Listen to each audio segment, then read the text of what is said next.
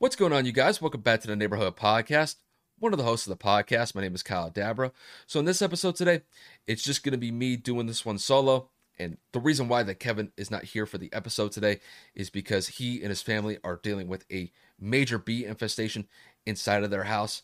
So, Kevin and I, we were talking about this over the entire weekend, and he was saying that the situation was so bad that you could hear the bees buzzing inside of the walls they tried to get some sort of contractor, get some sort of exterminator to get the bees out of there over the weekend, but they weren't able to get one in particular.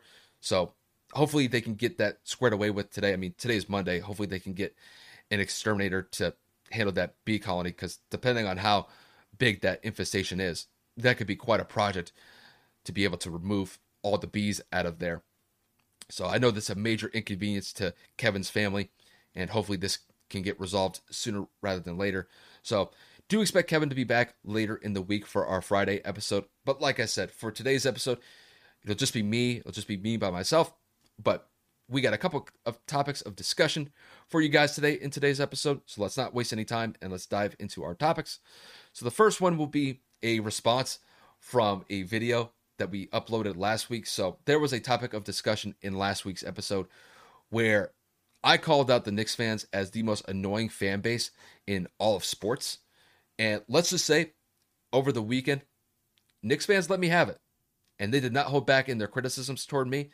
And what you guys hear from me today is my response to what Knicks fans as a whole were telling me throughout the entire weekend. So that'll definitely be a fun topic of conversation for me. And then after that, we'll talk about some of the highlight matchups in the NFL this past weekend. Uh, we'll talk about the Chiefs just continuing to struggle this year. The Chiefs got absolutely destroyed by the Titans in week seven. They lost by 24 points on the road. And we'll talk about whether or not that the Chiefs are at risk of missing the playoffs this year. And then after that, we'll talk about the Baltimore Ravens and Cincinnati Bengals game, where the Bengals just absolutely destroyed the Ravens. I believe they won that game by the score of 41 to 17. And we're going to focus on one player in particular, which is Ja'Marr Chase. Ja'Marr Chase had a phenomenal performance in that game, and we're going to discuss in depth whether or not that he is the clear-cut choice for offensive rookie of the year. After that, we will do another weekly roundup of our honorable mentions. There's really only going to be one performance I'm going to highlight from week 7 in particular. I'm going to be honest with you guys. The week 7 game slate was not that impressive. A lot of the results were pretty much expected across the board. But there was one performance in particular that I think is worthy of discussion for our honorable mentions. And then after that, we're going to round out the episode with a preview and prediction for the Monday night matchup between the New Orleans Saints and the Seattle Seahawks.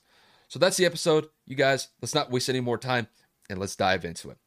So last week, if you guys remember from the topics of conversations that we had, we had a topic, we had a segment where we were going over Knicks fans and the response that they had in regards to winning against the Boston Celtics in double overtime. So I uploaded a video to our YouTube page last week where I called out the Knicks fans as the most annoying fan base, not only in the NBA, but throughout all of sports. And it was due into part a video that we saw not only on YouTube, but on Twitter where you saw Knicks fans going absolutely ballistic after this win against the Celtics in double overtime to start the season. And I did not hold back in my criticisms towards Knicks fans. I wasn't even talking about the team itself. I was just talking about how ridiculous the fans were. And when I uploaded that video, I knew it was going to cause some blowback, and boy, did it. Because Knicks fans, they did not hold back in their criticisms toward me uh, they were pretty ferocious. And even though that I expected it, I have to be honest with you. I, I found it humorous to a certain extent because it really just kind of highlights a couple things. First of all, I mean, listen, they will defend their team no matter what. So I got to respect them for that. But I just think that they were out of pocket after that win against the Celtics. And I want to start it like this. So I've got one thing and one thing to say. So I want to specifically address Knicks fans and Knicks fans as a whole. So based on what I saw, because I went back and I and I watched our video and I looked back at it because I wanted to see whether or not that I said anything wrong or I said something that I shouldn't have said. And after reviewing the video, you know, just to kind of point out to Knicks fans here, I'm to be honest with you. I don't think I said anything wrong. I don't think I said anything that was out of pocket or, you know, I was lying or anything like that. I, I don't think I was wrong. And I've got no issues in what I said last week. So I have to just point this out. There were Knick fans literally saying last week that we're going to take it all the way after beating what you could say is a decent Celtics team in double overtime. And the reason why I find that absolutely comical is because the bar has been set so low by Knicks fans that a win over the Boston Celtics, and they also beat the Magic over the weekend as well, are causes for celebration. And if you don't see any issue with that, then as far as I'm concerned, you're really only lying to yourself. I mean, Knicks fans, especially the ones that leave the garden after the Knicks win a game, they truly think that they run the NBA. And I got to be honest here for a second. The Knicks don't even run New York, let alone the NBA. I mean, let's keep it a buck.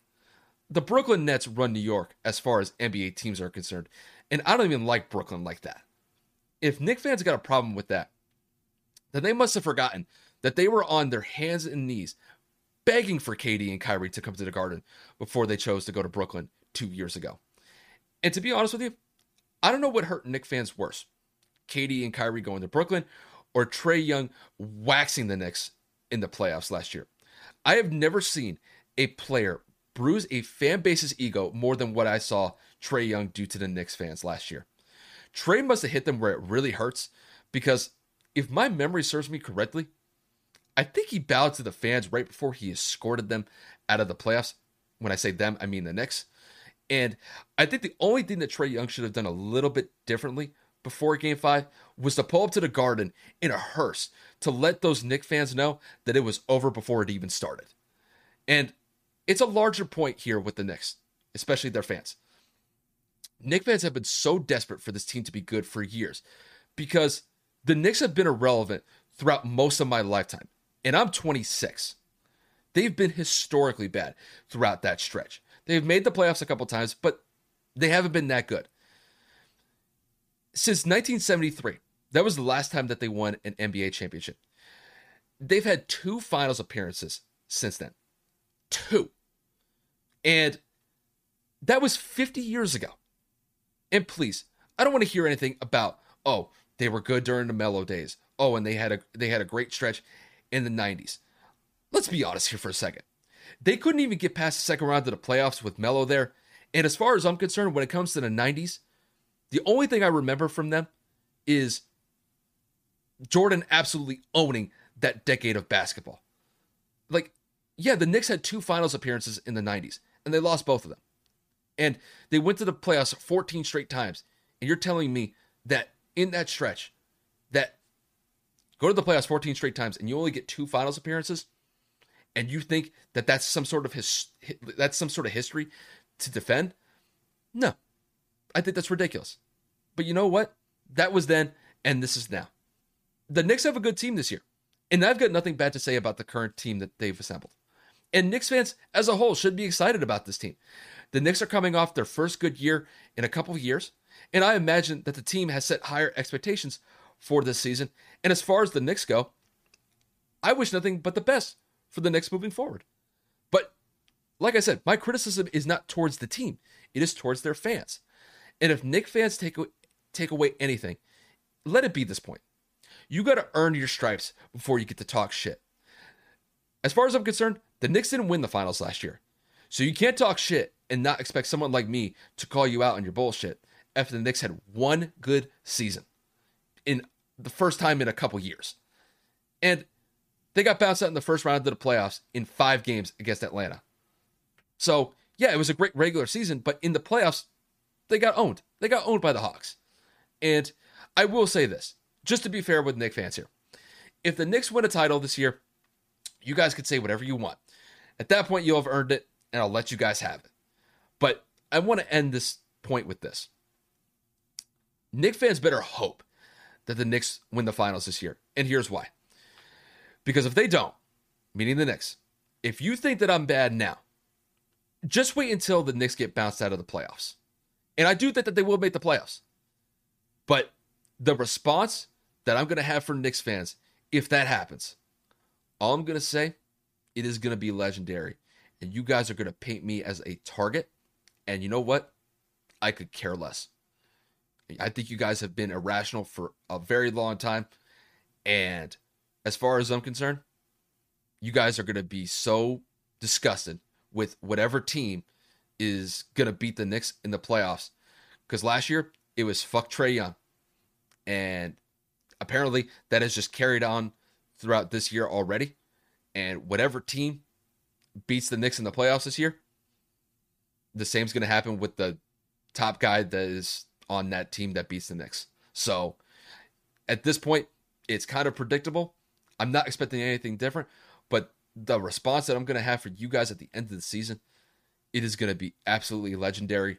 And I'm just going to leave it at that because, like I said, if you think that I'm bad now, just wait until then. I am not going to hold back. So I'm going to leave that topic of discussion for another time. I could talk about the Knicks fans for days, but I'm just going to leave it at that. So, with that said, we'll transition into the NFL and we're going to talk about the Chiefs just continuing to struggle as a whole this year. So, the Chiefs lost to the Titans by the score of 27 to 3. The Chiefs are currently sitting at a 3 and 4 record and they're just sitting at the bottom of the AFC West at this current moment in time. And in regards to the Chiefs, the question has to be raised now.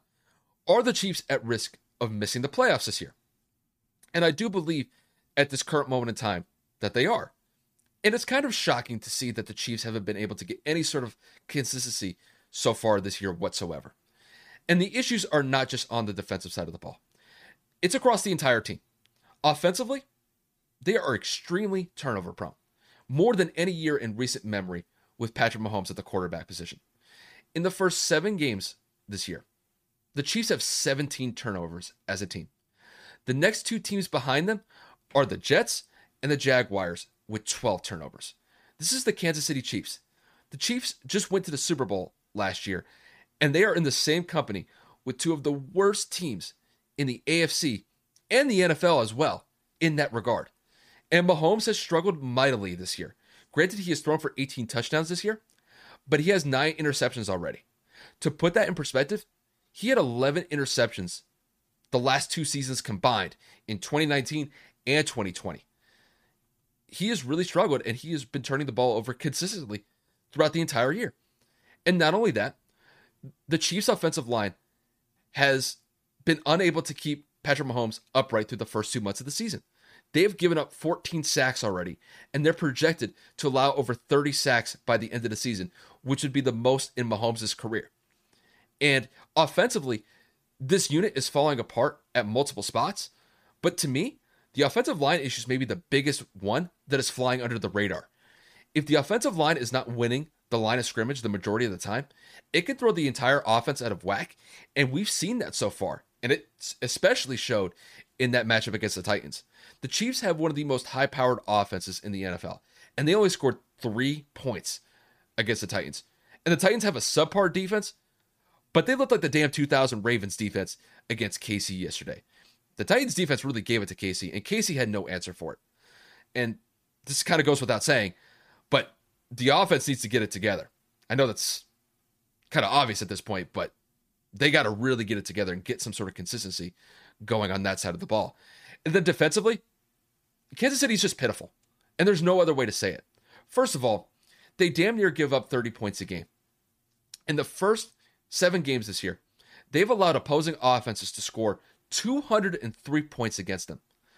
Only two teams have allowed more points so far this year, which are the Washington football team and the Miami Dolphins. And those teams are some of the worst teams in the NFL this year. The second one is is that Kansas City can't get any sort of pass rush whatsoever. They are dead last in sacks, which is just flat out awful. I believe they average one sack a game. They're getting no pressure against quarterbacks.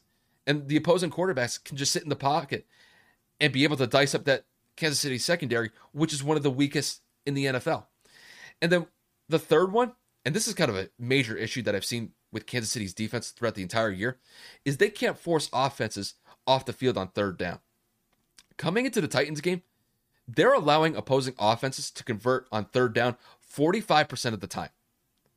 Against the Titans, Tennessee converted on 75% of their third downs and completely dominated the time of possession against KC.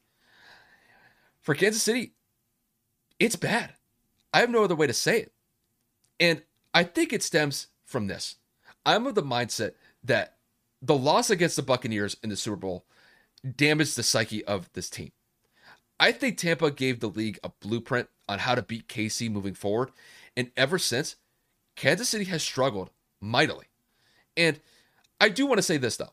I still believe that the Chiefs can make the playoffs. I don't want to say that it's over, that they should just pack it up and call it a day. But it's like I said at the top, they are definitely at risk of missing the playoffs.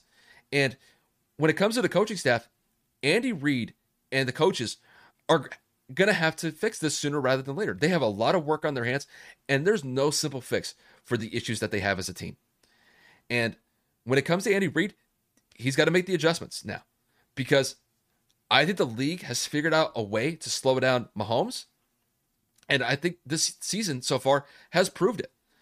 I do think that Kansas City, if they're able to get some consistency going as far as winning games, I think that puts them back in playoff contention.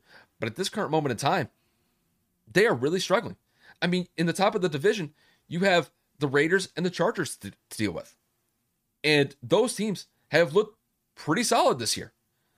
And the Chiefs have looked the opposite this year. I mean, the Chiefs are basically the worst team in their own division. And I thought that they were going to be an easy AFC West division winner this year. But turning the ball over, not getting uh, opposing offenses off the field, and just the, amount of mental mistakes they're making as a team is the reason why, or are the reasons why, that KC is sitting in the position that they're at. I think that it can be resolved to a certain extent, but I think these are going to be some lingering issues that are going to carry with KC throughout the entirety of the year. So, yeah, KC's in some trouble here. Um, I wouldn't say that their season is over. I'm not going to go that far, but you know, if Kansas City is looking at this with a half glass full perspective, they've got half of the season to figure this out. So we're in week seven. We're going into week eight. You know, they still got some time to figure this out. So I'm not going to say it's over for KC, but they've got some issues to work out. And I'm just going to kind of leave it at that. So, with that said, we're going to transition into the next game that we'll talk about, which will be the Cincinnati Bengals just absolutely annihilating the Baltimore Ravens this past weekend. I mean, Cincinnati was phenomenal in this game. And this was a game that was relatively close at halftime, but Cincinnati made some great adjustments at halftime, and they absolutely dominated the Ravens in the second half of the game. And this was on the road as well. Putting up 41 points on the road against a division rival like the Baltimore Ravens is phenomenal. And the Ravens were arguably, if not the best team in the AFC coming into this matchup against the Bengals. But Joe Burrow had a phenomenal day, diced up that secondary like it was Swiss cheese. I mean, I believe he had over 400 yards passing in that game, had three touchdowns. And I want to talk about one person in particular. I mean, Joe Burrow is definitely having a solid year this year, but I got to talk about Ja'Marr Chase. Ja'Marr Chase, in my opinion, is the clear cut choice for rookie of the year, specifically on the offensive side of the ball. And here's why Ja'Marr is clearly their number one option as far as their receivers go. And when it comes to the connection that Joe Burrow and Ja'Marr Chase have had, this extends farther than just the drafting of Ja'Marr Chase in the first couple games that he's played for the Bengals. I mean, Joe Burrow and Ja'Marr Chase, this goes back to their LSU days where they were able to light it up against college secondaries until Joe Burrow ended up getting drafted. And there were some concerns with Ja'Marr taking the year off last year because of the, the COVID issue. And I think some people were thinking whether or not that he could transition into the NFL efficiently, or I should say smoothly. That's probably a better word to use um, after taking that year off. And from what I've seen so far, he has lit up any opposing cornerbacks or safeties that he's gone up against. In that game against Baltimore, Ja'Marr had eight catches for 201 yards and a touchdown. And the one play in particular that I want to focus on is that touchdown. An 82 yard touchdown where I mean it, it's not that crazy of a route. It's literally just like a like a 5 to 10 yard route and he's able to break off a tackle or two and then just run straight down the field for an 82 yard touchdown. It was a phenomenal play. And Ja'Marr Chase is one of the most electrifying receivers in the NFL already. I wouldn't say that the guy has blazing speed. I wouldn't say that the guy is like Randy Moss in the perspective of being able to get like those those jump balls, being able to high point those passes, and then just being able to torch cornerbacks like that. But Ja'Marr, his his route running, I think, is phenomenal. And what he's able to do on these big chunk plays is basically akin to what I think Tyreek Hill does for the Kansas City Chiefs with Patrick Mahomes throwing the ball to him. When I look at Ja'Marr Chase this year, Ja'Marr Chase has 35 receptions and 754 yards receiving already. He has six touchdowns. The craziest stat to me is the fact that he is averaging over 21 yards per reception this early on. The only person that I could really think of in recent history that kind of has similar numbers to that as far as rookie receivers go was Justin Jefferson with the Minnesota Vikings when he got his start a couple years ago. And Ja'Marr Chase is on pace to break that rookie receiving record that Justin Jefferson just broke a couple years prior. At this point, Ja'Marr Chase is looking at 1,500 yards, possibly even 1,600 yards receiving. I wouldn't be surprised if he finishes the year with at least 10, possibly even 12, 13 touchdowns receiving. And he may have, oh, I don't know, 70 yards. I mean, not 70 yards, 70 receptions by the end of the year. He's having a phenomenal year. And I just think at this current moment in time that he's the clear cut choice for rookie of the year offensively. You can maybe say that Mac Jones is in the mix for New England, but I think when it comes to just dynamic playmaking, I think Ja'Marr set himself sets himself above everybody else in that regard. And if he keeps playing like this, I mean, it could be a point in it, a point could be made that he could be like a top 10 receiver when it's all said and done by the end of the year. That may be a little bit of a stretch in my opinion, but if he keeps playing like this and makes these huge chunk plays for Cincinnati moving forward, oh yeah, he could definitely be a top 10, top 15 receiver when it's all said and done by the end of the year. But it really kind of goes to show that Cincinnati is a team to contend with this year, and they have been playing phenomenal throughout the entire year. And they're currently sitting at five and two. They are one of the best teams in the AFC, and the fact that they were able to just decisively defeat the Ravens this past week. It was quite a shock to me because Kevin and I picked the Ravens to win that game. We thought it'd be a relatively close game just because it's an AFC North battle and those games are always gritty, they're always grimy. But man, Cincinnati's offense just absolutely lit it up and I think their offense is definitely one to contend with moving forward. I don't know if I would call them the best team in the AFC at this current moment in time, but they definitely deserve a lot of recognition for what they've been able to do. And the fact of the matter is, is that they held Lamar Jackson and the Ravens offense to 17 points. The Ravens have been one of the best offenses that we've seen throughout the entire year so far, just because we've seen their running game just be so consistent throughout the year, despite whoever they have in the backfield. Lamar Jackson is having an MVP caliber season, but give credit where credit is due. Cincinnati's defense played huge in that game. They were able to contain Lamar. He wasn't really able to make some big plays down the field. And that's why Cincinnati's sitting here at the top of the AFC North at 5 and 2. I mean, they're they're tied with the Ravens at, at the same record, but still you got to give Cincinnati a lot of credit and they deserve a lot of respect. They earned my respect after what they did to the Packers just a couple weeks ago. Even though they lost that game against the Packers, they were in it the entire way and they lost really tough game in overtime against the Packers. And that was just because nobody could hit a field goal to win them the game. So, you know, outside of that, though, the Bengals have been by far the biggest surprise to me this entire year. And if they continue to roll like this, you know, they could definitely make some noise if they make the playoffs this year. And I think at this point, I think they will make the playoffs. It just depends on what seeding that they get. So with that said, you guys will transition into our next segment, and that is going to be our honorable mentions of the week. So typically, you know, Kevin and I will pick like one or two games that stand out from each week in the NFL that are not our featured segments that we go over, but you know, one that we give some time to just because we think that they were performances that need to be highlighted. So my honorable mention this week is going to be Tom Brady with the Tampa Bay Buccaneers. I'm not really going to talk about the game because the game itself was an absolute ass beating.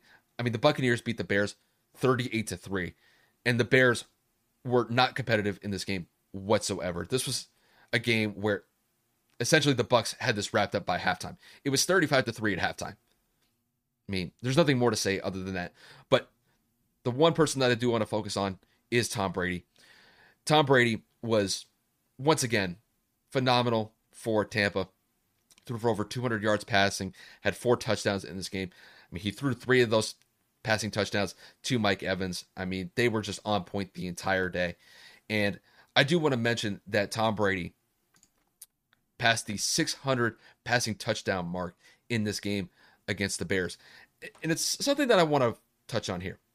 And we know that Brady is undeniably the best quarterback in NFL history. And you can make the case that he's arguably the greatest football player in NFL history as well.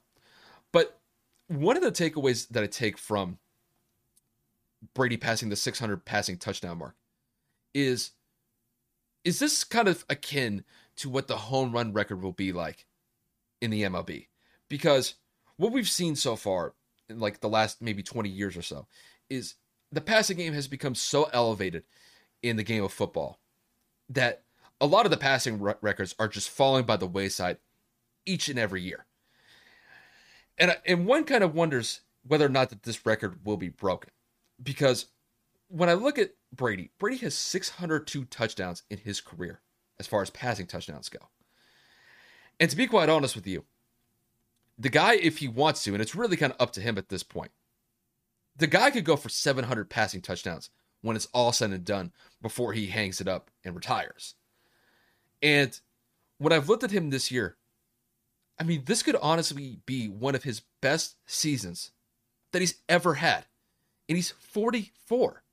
I don't know if I would put it as like this is his best year since 2007, where he threw for 50 touchdowns and completely destroyed the league in 2007, where the Patriots went undefeated. But Brady is just so calm in the pocket. He's barely getting pressured whatsoever. And he is just dicing up defenses left and right. And it has become a weekly thing. And at this point, I think Brady's probably going to throw for 40, 45 touchdowns. I mean, the guy threw for 40 last year in his first season with the Bucks where he had no training camp and no OTAs to come into it. You had a regular training camp, you had your OTAs, and he just continues to marvel at the age of 44. And this is not even a situation where it's like, yeah, like you could see some slippage, he's getting older. Like, that's not the case. We saw with Drew Brees, Peyton Manning, Brett Favre, even Philip Rivers, when they got to the end, they were struggling. They were just struggling physically because they were just dealing with injuries. And you could tell that those injuries definitely hindered their success as far as being able to pass the ball effectively. With Tom, I don't see that. Tom just continues to roll through defenses like it's nothing. And he was without Antonio Brown and Rob Gronkowski in this game against the Bears. And to be honest with you, he looked kind of bored back there because I don't think the Bears really presented him a challenge whatsoever. And he diced them up. And it's like I said, though, it's just, I wonder if this passing touchdown mark, as far as career passing touchdowns goes, will be kind of akin to what the home run record will be like for Major League Baseball. Because if Brady keeps playing like this, I could definitely see him, you know, surpassing 700 passing touchdowns, like I mentioned earlier. And when one would have to question whether or not that mark will be broken. The next current player that's closest to Brady at this point in time is Aaron Rodgers. Aaron Rodgers has 427 passing touchdowns, and Aaron Rodgers is is in his mid to late 30s. If Rodgers stays healthy, I can maybe see him getting close to Brady. But if Brady is still playing for the next couple years, it's going to be tough for Aaron Rodgers to catch him. So I do think that Brady has some MVP considerations this year. I don't know if I would put him at the top. I'd maybe give that to Kyler Murray at this current point in time. But what Brady is doing at age 44, it's just phenomenal. And it, one has to wonder if this passing touchdown mark that he has set will be broken. And I think it may be a while. You know, maybe Aaron Rodgers might do it. Maybe Patrick Mahomes, Russell Wilson. I mean, maybe they could say something about it.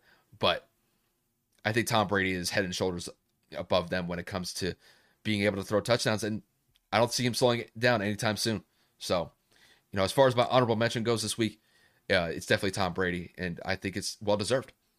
So, with that said, uh, we are going to wrap up the episode with our last segment of the day, which will be the preview of the Seattle Seahawks and the New Orleans Saints game. So, coming into this matchup, you know, both teams have been, I would say, relatively average this year. Uh, Seattle's really been hindered by the loss of Russell Wilson due to the surgery that he had on his finger. So he's still going to be out for the foreseeable future. But the Saints, the Saints have been pretty solid this year, and I, I can't really hate on them too much. Um, you know, losing Drew Brees, you know, one would have expected a drop off, a pretty significant drop off as far as the team is concerned. But I think they've held their own. You know, currently the Saints are at three and two. I wouldn't say that they're in competition with the Buccaneers in the NFC South just because I think the Buccaneers are head and shoulders above everybody in that division. But I still think that New Orleans, by and large, is a, is a team that deserves some respect. And I think you have to credit Jameis Winston for coming into the role that he got this year. And he's been able to be he's been able to be pretty effective this year. He's not turning the ball over as much as he has in years past. And he's been throwing a decent amount of touchdowns throughout the season. And when I look at this matchup as a whole, when I look at this Saints and Seahawks matchup, I'm going to favor the Saints in this game simply just because I like offensively where this team has been going the last couple of weeks. Uh, not just only in the passing game, but in the run game as well. And, and the reason why is, you know, Alvin Kamara is one of the most dynamic running backs in the NFL. And just the options that he can present as far as being as far as being able to utilize him in certain ways. Not only is he good running the ball, he's been averaging about maybe around like four to five, five yards a carry this year. But the threat that he presents to defenses out of the backfield in the passing game has been one of note. And it really kind of showed last week against the Washington football team where he had a decent game running the ball, but I thought he was extremely effective out of the backfield.